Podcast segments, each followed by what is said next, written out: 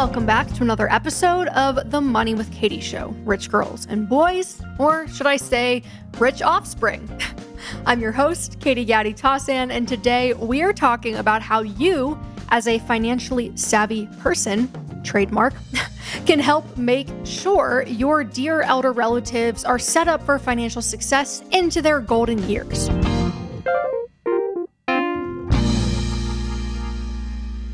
We did a Rich Girl Roundup a few months ago about how to plan for elder care, and your responses asking for a more thorough follow up episode were overwhelming. In fact, much of the conversation we're going to have today was informed by the questions that you sent us. So if you reached out, I hope you hear your quandary addressed today. This is probably because our audience is primarily in that 25 to 44 age range, which is the group, especially on the upper end, that might find itself in the sandwich years, aka that fun phase of your life where you're caring and paying for your own children's upbringing, but you're also responsible for caring or paying or both for your older family members too. So, some of what we cover today may be outside the realm of your control. If someone has no savings entering their retirement years, it's going to be tough on the people who support them. And there's no sugarcoating that fact, there's no shortcut. But for many, it comes down to just knowing which questions to ask and which boxes to check. Estate planning, long term care insurance, drawing down on your investments. It can be hard to know where to start which is why I am thrilled to welcome Kim Davis back to the show. Kim is a partner and managing director at the Bahnsen Group, a wealth management practice, and she last joined us on the show in 2022 to talk about divorce law and prenuptial agreements in an eye opening episode, which we'll link in the show notes. She's going to guide us through today's deep dive. Before we get to the conversation with Kim, I just want to acknowledge that anytime you're mixing family with money, especially when it involves the recognition of our eventual mortality and the mortality of everyone you love, in the case of estate planning, it can be emotionally charged, to say the least. But while it's never too early to have these conversations, it's possible for them to be too late, which is why it's more often than not a good idea to approach these topics sooner rather than later. That said, if you're worried it's going to get too heavy, you could also consider breaking it up into multiple conversations or intentionally scheduling a lighter activity immediately after the point is, it's okay to take things step by step. If the idea of introducing these topics into your family dynamic feels about as fun as participating in the insect eating portion of that show Fear Factor, some of us might have super functional families, but you still might need a professional to help walk you through the conversation. A sibling that you can lean on, or a therapist can also be very helpful too if you're feeling apprehensive. As our guest Kim Davis is going to talk about later in the episode, you'll want to hire a good estate planning attorney, and it does not have to cost an arm and a leg. You also might want to talk with a certified financial planner, too. There's also an elephant in the room underpinning this entire conversation, which is that the infrastructure around care in general, whether you're talking about care for the young or old in the United States, leaves something to be desired. And in a culture where the nuclear family is the norm and intergenerational living is rare, it means that most families are forced to seek privatized solutions at, well, privatized costs. Now, I want to keep today's episode relatively focused on the tactical elements of planning in the current reality that we have, but I do find the way that other cultures approach family structure, for example, living in larger communities, perhaps with multiple generations coexisting together, and sharing the burdens of care and food prep and other things can show us alternative, potentially better ways to address some of life's most fundamental, universal human needs without needing to be super rich or well insured. So maybe we'll do an episode in the future that's a little more philosophically inclined. If you think that that's something you'd want to hear about, or if you have examples to share with us, email us at moneywithkatie at morningbrew.com. Regardless, realizing you are financially responsible for your parents as well as your kids can come as a shock to an adult who might otherwise feel like they are financially cruising. So today, I'm asking Kim all the questions I have as a child of two real adults, because my self image is still that of a 17 year old, as well as the many questions that we heard from all of you. We'll get into it right after a quick break.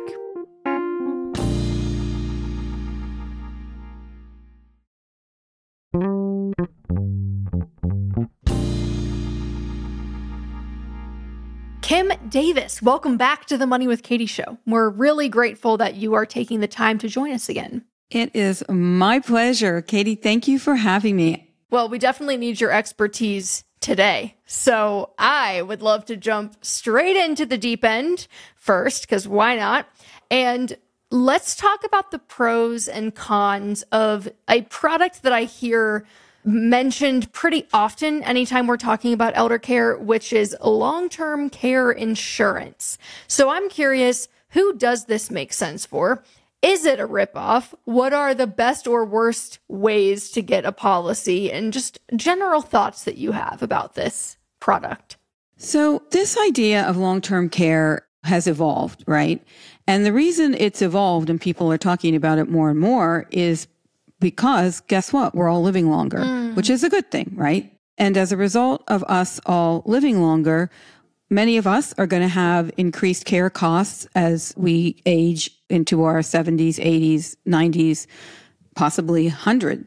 So when I was a young person in my 20s and 30s, I don't know if I ever really thought about how long my parents were going to live, but my mom and dad are now in their 90s. Wow. They're 92 and 94. They are in their home and they do have uh, care, which is very expensive. And I'll get into that later. But my point is this in my 40s, I should have said to them when they were in their 60s, Hey, what are we going to do if you need some care? So, how are we going to pay for that? My parents do not have a long term care policy. They did save money. They are not overly rich. You know, they don't have over a million dollars. And I'm trying to parse out the money that they do have and subsidize with my own funds for their care. So why are we talking about long-term care? How do we fund that? When you're planning for someone, there are so many different assumptions that come into the plan that it's really hard to have a one size fits all answer. It just depends on all their other expenses. But just assuming in your retirement, you have somewhere between three and five million dollars and you can live off of that money, you can probably fund your long term care.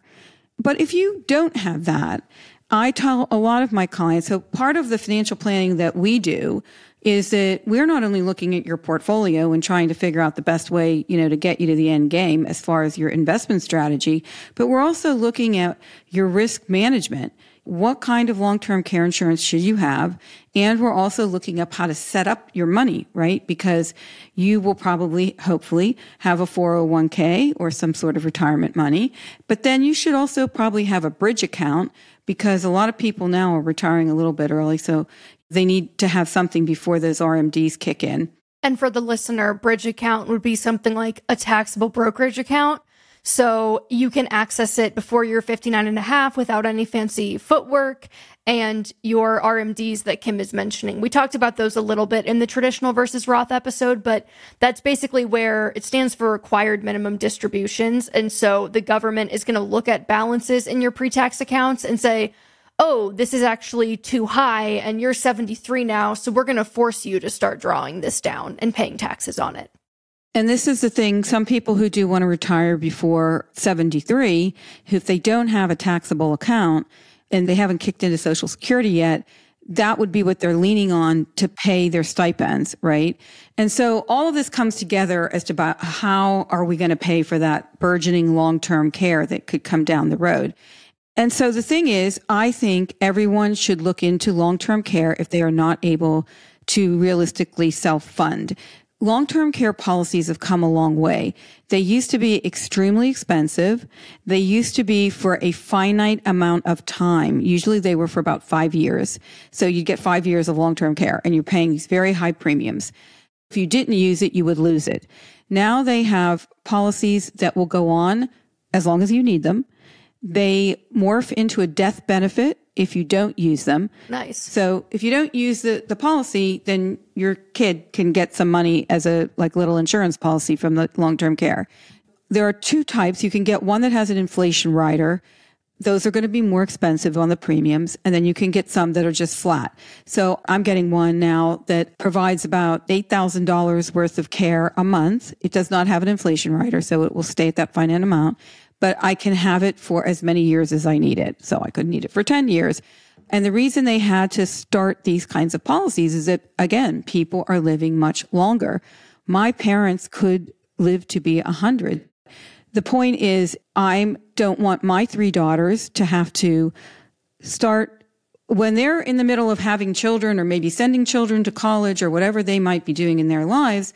I don't want them to have to take money out of their personal budgets to worry about where the heck they're going to put me or who's going to take care of me because I don't want to be a burden to them.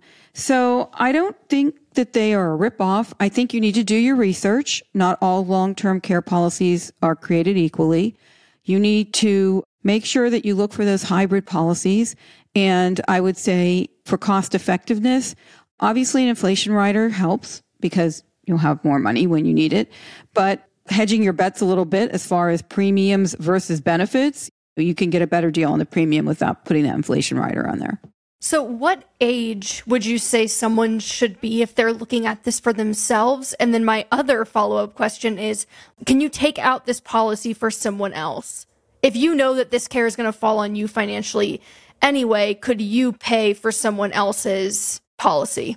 I mean, I think most people start should start thinking about getting a long-term care policy somewhere in their late 50s, 60s. Obviously, the younger you are and the healthier you are, the cheaper the premium is going to be. So 50s, I think, is realistic. As far as someone paying for it, the policy is going to be issued on the person who's using the care. I think what would have to happen is you would just have to pay the premium for them, but they are going to be the owners of the policy because they are the ones that are going to have to initiate and use it when the time comes for reimbursements or however they're going to do it. And you can use long term care. It doesn't mean you have to go into a facility, it can be for in home care as well. I was going to ask. Okay. Yeah. So this isn't like you have to go to a facility where you're in memory care or assisted living. This is just for nowadays, most people want to stay in their home as long as they possibly can. You know, my parents have lived in their house since I was two. So they've lived there for oh 62 years. They've been married 70 years. These are people who have not changed many things. When I went to look at facilities for them to stay at, there were a couple of issues. My mom has dementia, my dad does not. So if she was going to be in memory care, he would have to be somewhere else and they wouldn't be together. Also, to have two people in memory care, which would not be fair to him, is very, very expensive. So when I looked at some of the really, you know, high end ones and they live in the Pittsburgh area in Pennsylvania with memory care and all the things that go with it, it was coming in, you know, around $175,000 a year for the two of them. Mm. When I'm doing it at home, I'm using private nurses and we can regulate the hours because they do not at the moment need 24 hour care, but they need a lot of care, about 11, 12 can be up to 15 hours a day. That's coming in around 150K because you want to keep your help. So you want to pay them well. You want to make sure everybody's doing everything by the book. So, you know, it would have been helpful if we had a care policy, but thankfully my father, who was an accountant, saved money and has a nest egg, but I'm kind of splitting the baby. I'm paying for some and I'm taking some out of their money because like I, I, have to make the money last. They could live another eight years. Mm-hmm. You may have your maybe someone can pay a child or whatever, but the care policy is going to be in your name based on your health. The other thing that I wanted to ask you about it sounds like long term care insurance is a fairly decent way, at least these days, after it has evolved, to cover care, and it's something that people should look into. Any other things that you would note as options that people should be considering when they are trying to figure out how they should prepare and save for expenses like assisted living.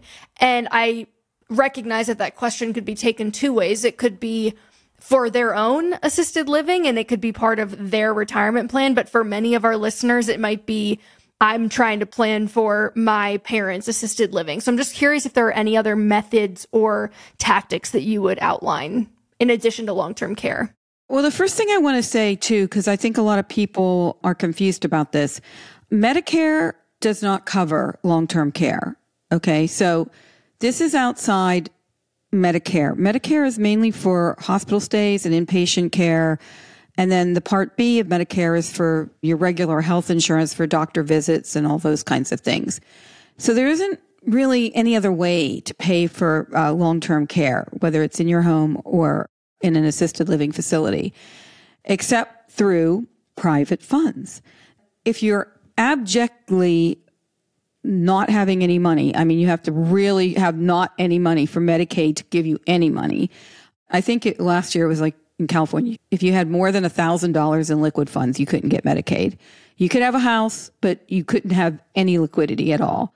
And are 401k plans considered liquid? In the eyes of the state? Yeah, you can touch that. Okay, cool. That's an investment. If you have investments, you're not getting Medicaid.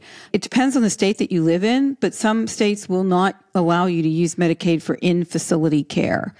Not all states allow Medicaid to fund assisted living, like in a facility. It will cover things like personal care and things you need in the home, maybe transportation, but you have to look at your state. Every state is different. So it's a very tricky thing to use Medicaid, and you've really got to be abjectly poor to get it, at least in California. So most people are using private funds to fund long term care. And this is where it's getting complicated because, like you say, if you have parents and they can't pay, then you're probably going to feel some pressure to make sure that they're taken care of in some way, shape, or form. And so the only way to really do this is honestly to plan. And it sounds boring and it's not a panacea. It's not some, there's no kind of secret sauce to this. It really is sitting down with yourself if you're of the age where you need, and like for me, I want my children to understand what I have and what I'm doing. So I'm getting a long term care policy and this is what it's going to cover. And these are the assets I have. And you know, if I needed to go into a facility or I needed to downsize, I have a home, I have equity in it, you know, I might have to sell the home. So you have to look at your net worth statement and then you have to figure out from all the things that you're doing as a parent, as the person who might need the long-term care, okay, you know, what, what is going to be my ball of assets that I can work with here? Some people may, you know, when I run plans, I tell everyone who I think needs long term care, I think you should get a policy because it's all well and good to complain a little bit about the premium, but if you're in your 80s and you don't have enough assets to care for yourself and you don't have someone who can come and take care of you, this is going to be a real problem. Also, with a lot of people, if they are overspending and not staying within their parameters, reverse mortgages are an option. So there are ways to get liquidity in to pay for this if you don't have a policy. But then you need to have your stuff very tight. You have to understand what pools of money you're going to be pulling from. So how much of a retirement do you have? If you had a 401k and you rolled it into an IRA, how big is the IRA? How much money do you have in taxable brokerage accounts? Do you have any equity in your home? Do you have other assets or maybe you have rental income from things? And then if you're not capable of taking care of all those things, then you need to have also all of your estate planning in order who is going to take care of certain things and be your power of attorney and your business representative if you're no longer able to make certain decisions because that money is going to be the money that's going to be paying for your care. So in addition to the long-term care discussion that you have with your parents and yourself, you should at any age, especially if you have children, make sure that you have a trust that explains exactly who your beneficiaries are and that will escape probate Make sure you have a will if you have younger children, because you can only put guardianship in a will. You cannot do that in a trust. So if you die intestate and you do not have a guardian appointed for your child who's under, you know, the age of 18, then the state will decide who takes care of that kid if both of you die. I've heard this brought up before in these types of situations where someone might own their home outright but has nothing else or very little.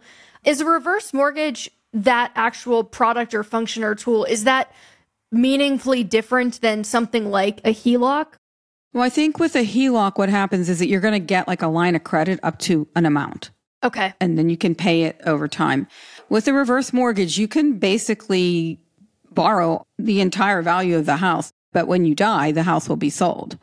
You won't be able to leave it to anybody. If you've used all the equity because you paid yourself, now there are fees and things involved, but it's a little bit more forgiving because you can just keep drawing on it until all the equity is used up. And at that point, instead of it being, say, your daughter is going to get it or your son or whoever, no one's going to get it because it's going to be sold to pay back the reverse mortgage. And we'll be right back after a quick break.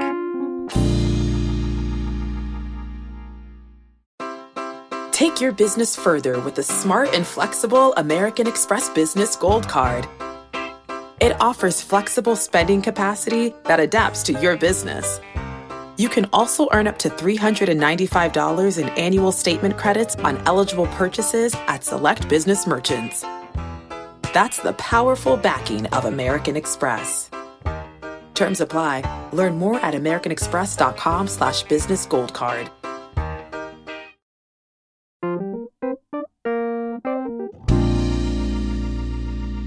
So we were talking about what Medicare will cover. We touched on Medicaid. You'd have to be basically destitute to have Medicaid cover any of this.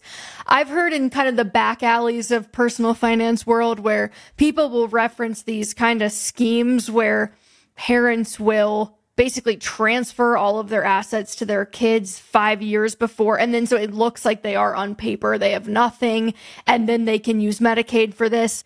What does that process look like? Is that technically fraud? Is that a legitimate option or is that illegal? I mean, people do do that. And I mean, if someone checked into it, is it fraudulent? Yes, because you're trying to negate the law by saying you don't have any investable assets. My only caution on that is, you know, if you are trying to go down that route, Medicaid isn't going to pay for some luxury facility. You're going to end up in a state subsidized facility.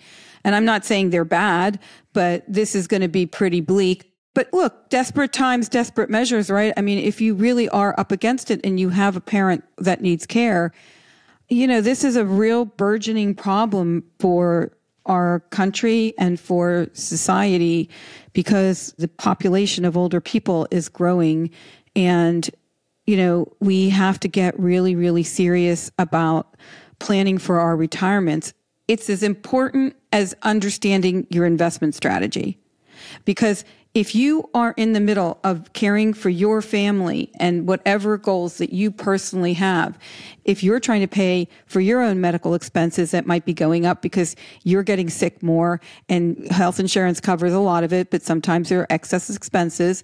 And then you have to start caring for a parent. Well, this becomes overwhelming. And also a lot of women will frequently have to leave their work in their older age to go care for a parent because there's no one else to do it. Yeah. So let's go deeper down that rabbit hole. So I think what you're describing is what I've sometimes heard called the sandwich generation is that you're trying to plan financially for your own retirement and your children and your parents simultaneously. So I'm curious from where you're sitting, how would you rank these priorities financially? I assume children do change the calculus, but anything specific that you would note there, or maybe for someone who's not going to have children? I'm kind of just curious about when you have these competing priorities, they're all clearly important. How do you address them when you have, obviously, just by nature of income, you got limited funds. Your your resources are not unlimited. Everything's so personal, you know, about what our value systems are. But one thing I will say before I answer the question is if you are not married and you don't have children, or if you are married and you don't have children, I always really think you should have long term care in that situation as well because you want to make sure that you have someone come into the house that you can fund that so that someone can take care of you. But this is the thing I always put my children's education first. Interesting. Okay. Even at my own expense. Okay. So this is the thing that I'm often conflicted about because far be it from me to tell anyone what they should be putting money into. So when I listened, and I'm not throwing her under the bus, but when I used to listen to Suze Orman, she would always say, put your retirement first. Don't worry about your kids' education. You have to put your retirement first. And on paper, that is the most sage advice anyone can give you. Of course, that's what you should do on paper. As a mother, for me, I put my children's education before my retirement. And so for me, that was my choice. Was it the best financial choice? No, it was not. I will probably work for another 10 years because I'm playing catch up from my divorce.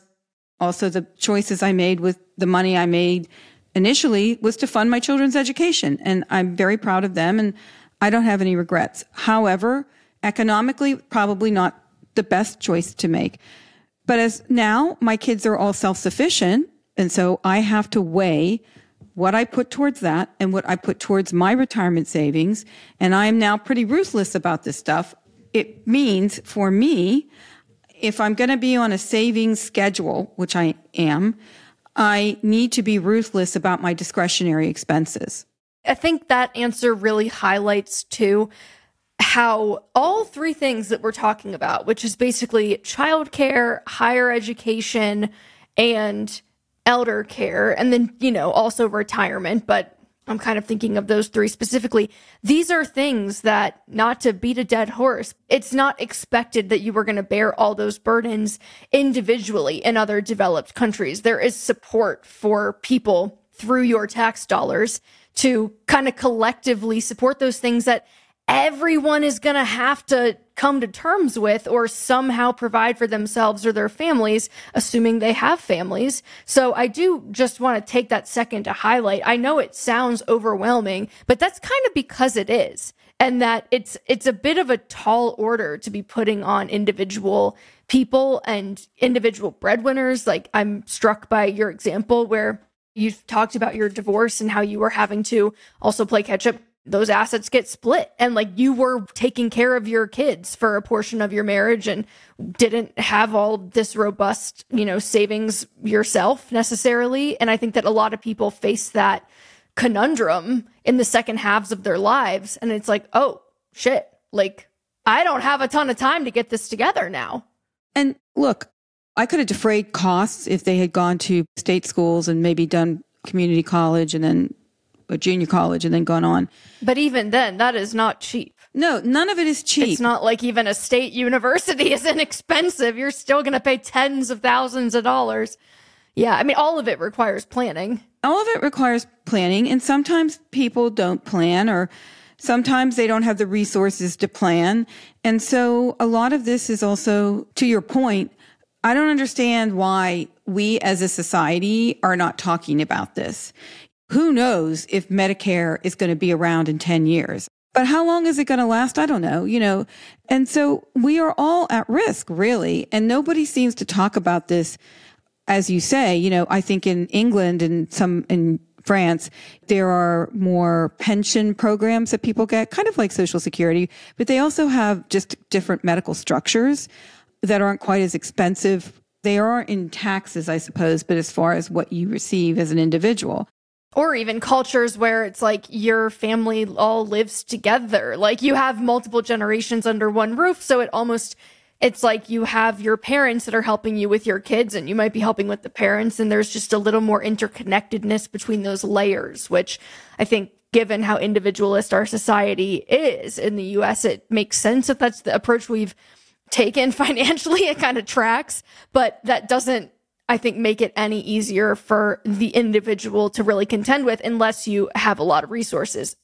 Okay, so switching gears, one of our readers reached out and asked about a continuing care retirement community. I've never heard of these. Granted, I'm not super well versed in the space, uh, but I'm curious what do we need to know about those? Anything of note with the CCRC? Well, okay, so think of the CCRC as kind of this living arrangement that can morph over time depending on your needs. So you can go in as like an independent living person living in your own apartment and then you may need assisted living and then some of them have memory care and some of them have skilled nursing facilities. So as you progress, you have options within the facility to move into those things. So you're kind of guaranteed a space sometimes. The thing about these is it, first of all, they're probably the most expensive way to fund care in your old age because of the fact that they have all these different services that they're offering you. But you have to be really careful when you read the contracts because sometimes they're not guaranteed. Sometimes they don't have memory care and you know, you don't know that. And I think a lot of people who find them attractive is because they, you can have like themed retirement communities. So you can have ones that are faith based or ones that are based on culture and art or your inch golf or whatever. So when you're still with it, right? And you want to go find a place to live. They have these 55 and up communities and they have all these facilities, right? And you might be able, if you're really, really, I mean, some of them could go up to like a million dollars for the contract fee. Oh if they're God. super luxurious, you know, and you have spas and you have fine dining and you have, you know, top golf courses. They're like, for people who just want to have it like fixed in. So the theory of these, I think, is that you pay a contract fee, you secure your space, and then you know that as time goes on, you're going to have a place to evolve as you may have diminishing health. Then the living charges, the average one now is around six to seven thousand dollars a month, mm-hmm. and they will change as whatever it is that you need evolves. So, you know, obviously if you need more nursing care, it's going to be more expensive. I see. But you need to understand what the fixed costs are covering and how variable they are over time. And if, for example, if they do have memory care, do they only have limited memory care? Are you going to be put on a waiting list? And I think the other things that people are finding in these things now is that the theory was you'd be doing your independent living, but if at some point you did need memory care, you were going to move from wherever you were living across the campus to the memory care place. Now, a lot of people, once they get settled in their homes, just like my parents, they don't want to leave and go into memory care. They don't want to live in a facility. So they're having to accommodate that now because that would mean you'd have to have in-home care. So then you'll need to look at the contract to see, well, how is that covering? How is my monthly fee going to go up? And what is the the care level that I'm going to be getting. So there's a lot of nuances with these and they are very expensive.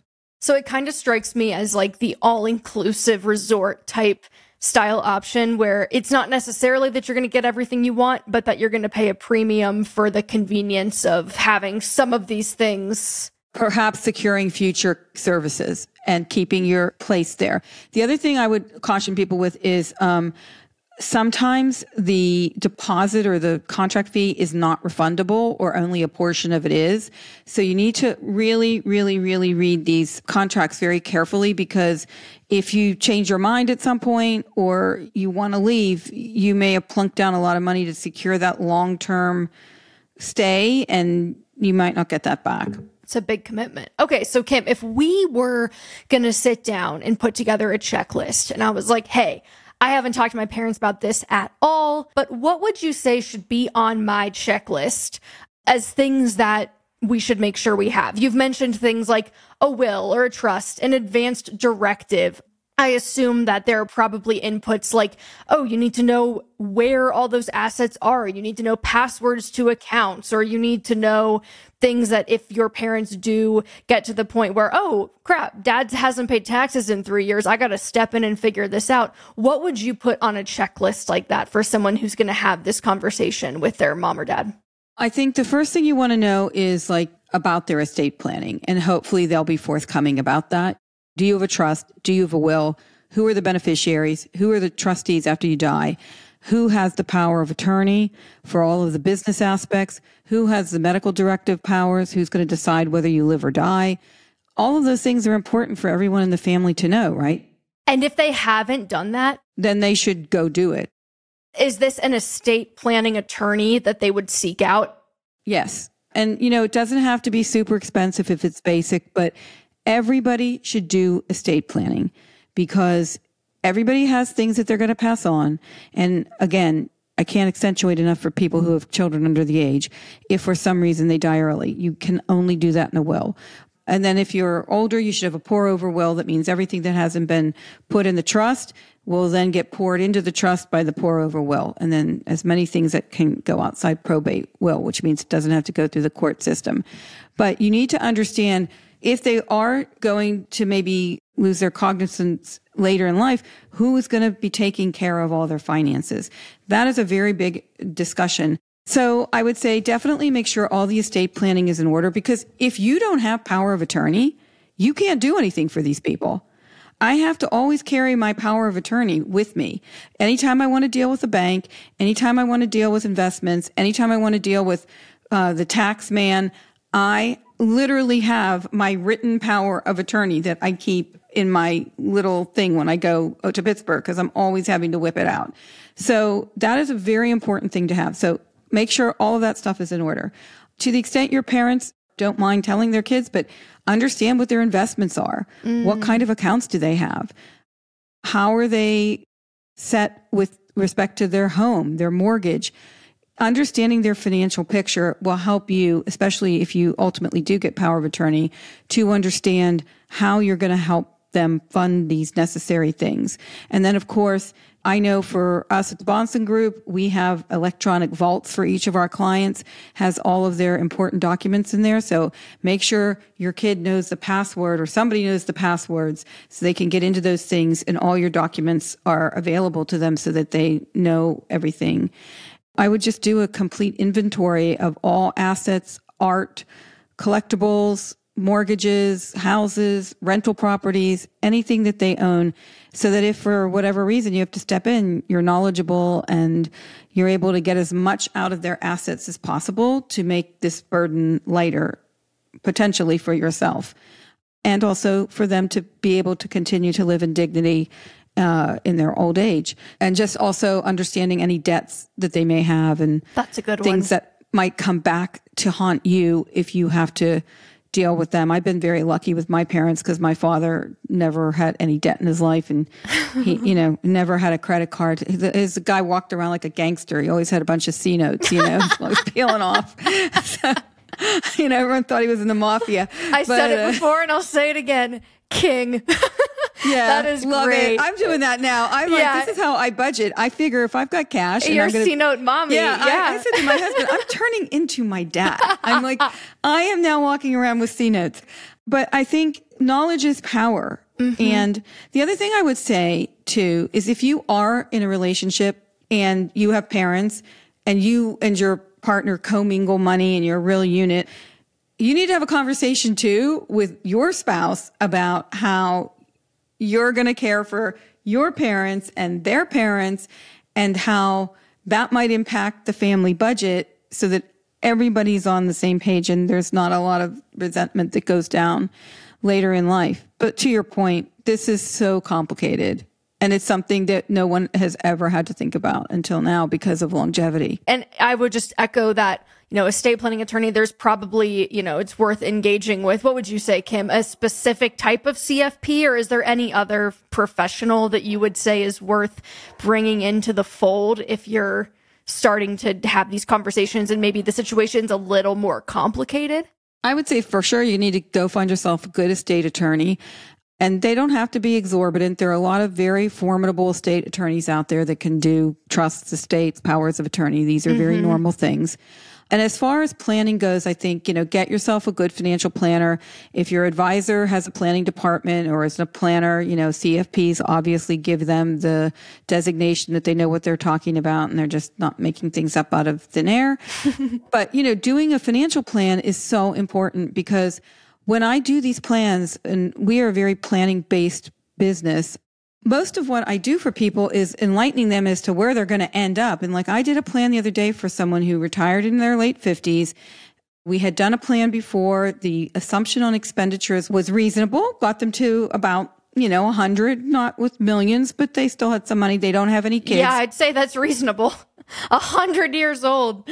They don't have to worry about legacy if they didn't worry about leaving anything to anyone. The problem was, is it between when that plan was done four years ago and now, the expense assumptions are totally wrong by a lot. So more and more money was being spent. And so finally I said, okay, we're going to rerun this plan again. And when we did, it showed that when they were 85, they were out of money. Oof. And so things had to change, like now. And also, they need to get a long term care insurance policy because they don't have children. And like I said, this is now an emergency. I've been telling you this. You're not listening to me. Numbers don't lie. So having a good financial plan in front of you, if you look at a cash flow and you see at 85, you may not have any money and that might be exactly the time when you need care. That might inspire you in your younger self now to pay that premium. Make a change. Yeah. Make a change and put some money towards a premium for long-term care because you're not going to be able to self-fund that. And that's the problem. If you can't self fund it, then you don't have a lot of other options, really. You have family, you have your own resources, but obviously, you, if you can't self fund, then you don't have that. You've got your social security. So perhaps you could go the Medicaid route, but you know, it's bleak if you don't plan for this or at least think about it in some rational way. Kim, thank you so much for lending your expertise to the Money with Katie show, not once, but twice now. You were a very popular guest when you came on to talk about prenups. So I'm like, anytime we're going to talk about something heavy, we're going to call in the big guns. Yeah, I say, can I talk about something happy next time? I don't know what that might be, but I don't next know. Next time we'll talk about uh, vacation planning, something light. Yeah, let's talk about vacation planning. I think I like that. Just I I have all the heavy topics, but uh. you know, hey, it's part of life, right? All the stuff. It it's like I wish it wasn't, but it is. It is. Thank you so much. Thank you for having me.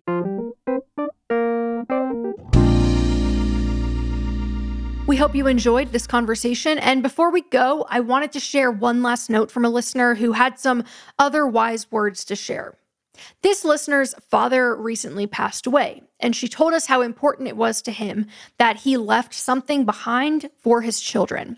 So, as a result, they found other ways to pay for his care rather than drawing down on his retirement assets because it gave him peace at his time of death to know he was leaving something to them.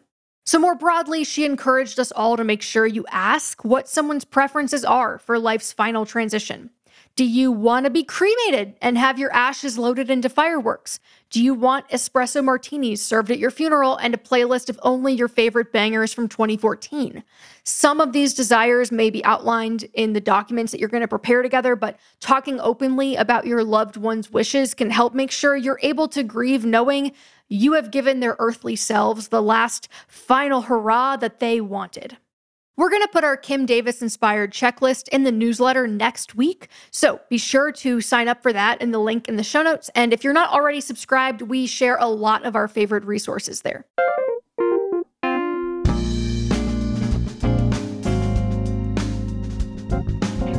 That's all for this week's episode of The Money with Katie Show, and I hope we have sufficiently answered your questions. We'll see you on Monday for Rich Girl Roundup. Our show is a production of Morning Brew and is produced by Henna Velez and me, Katie Gatti Tassin, with our audio engineering and sound design from Nick Torres. Devin Emery is our chief content officer, and additional fact checking comes from Kate Brandt.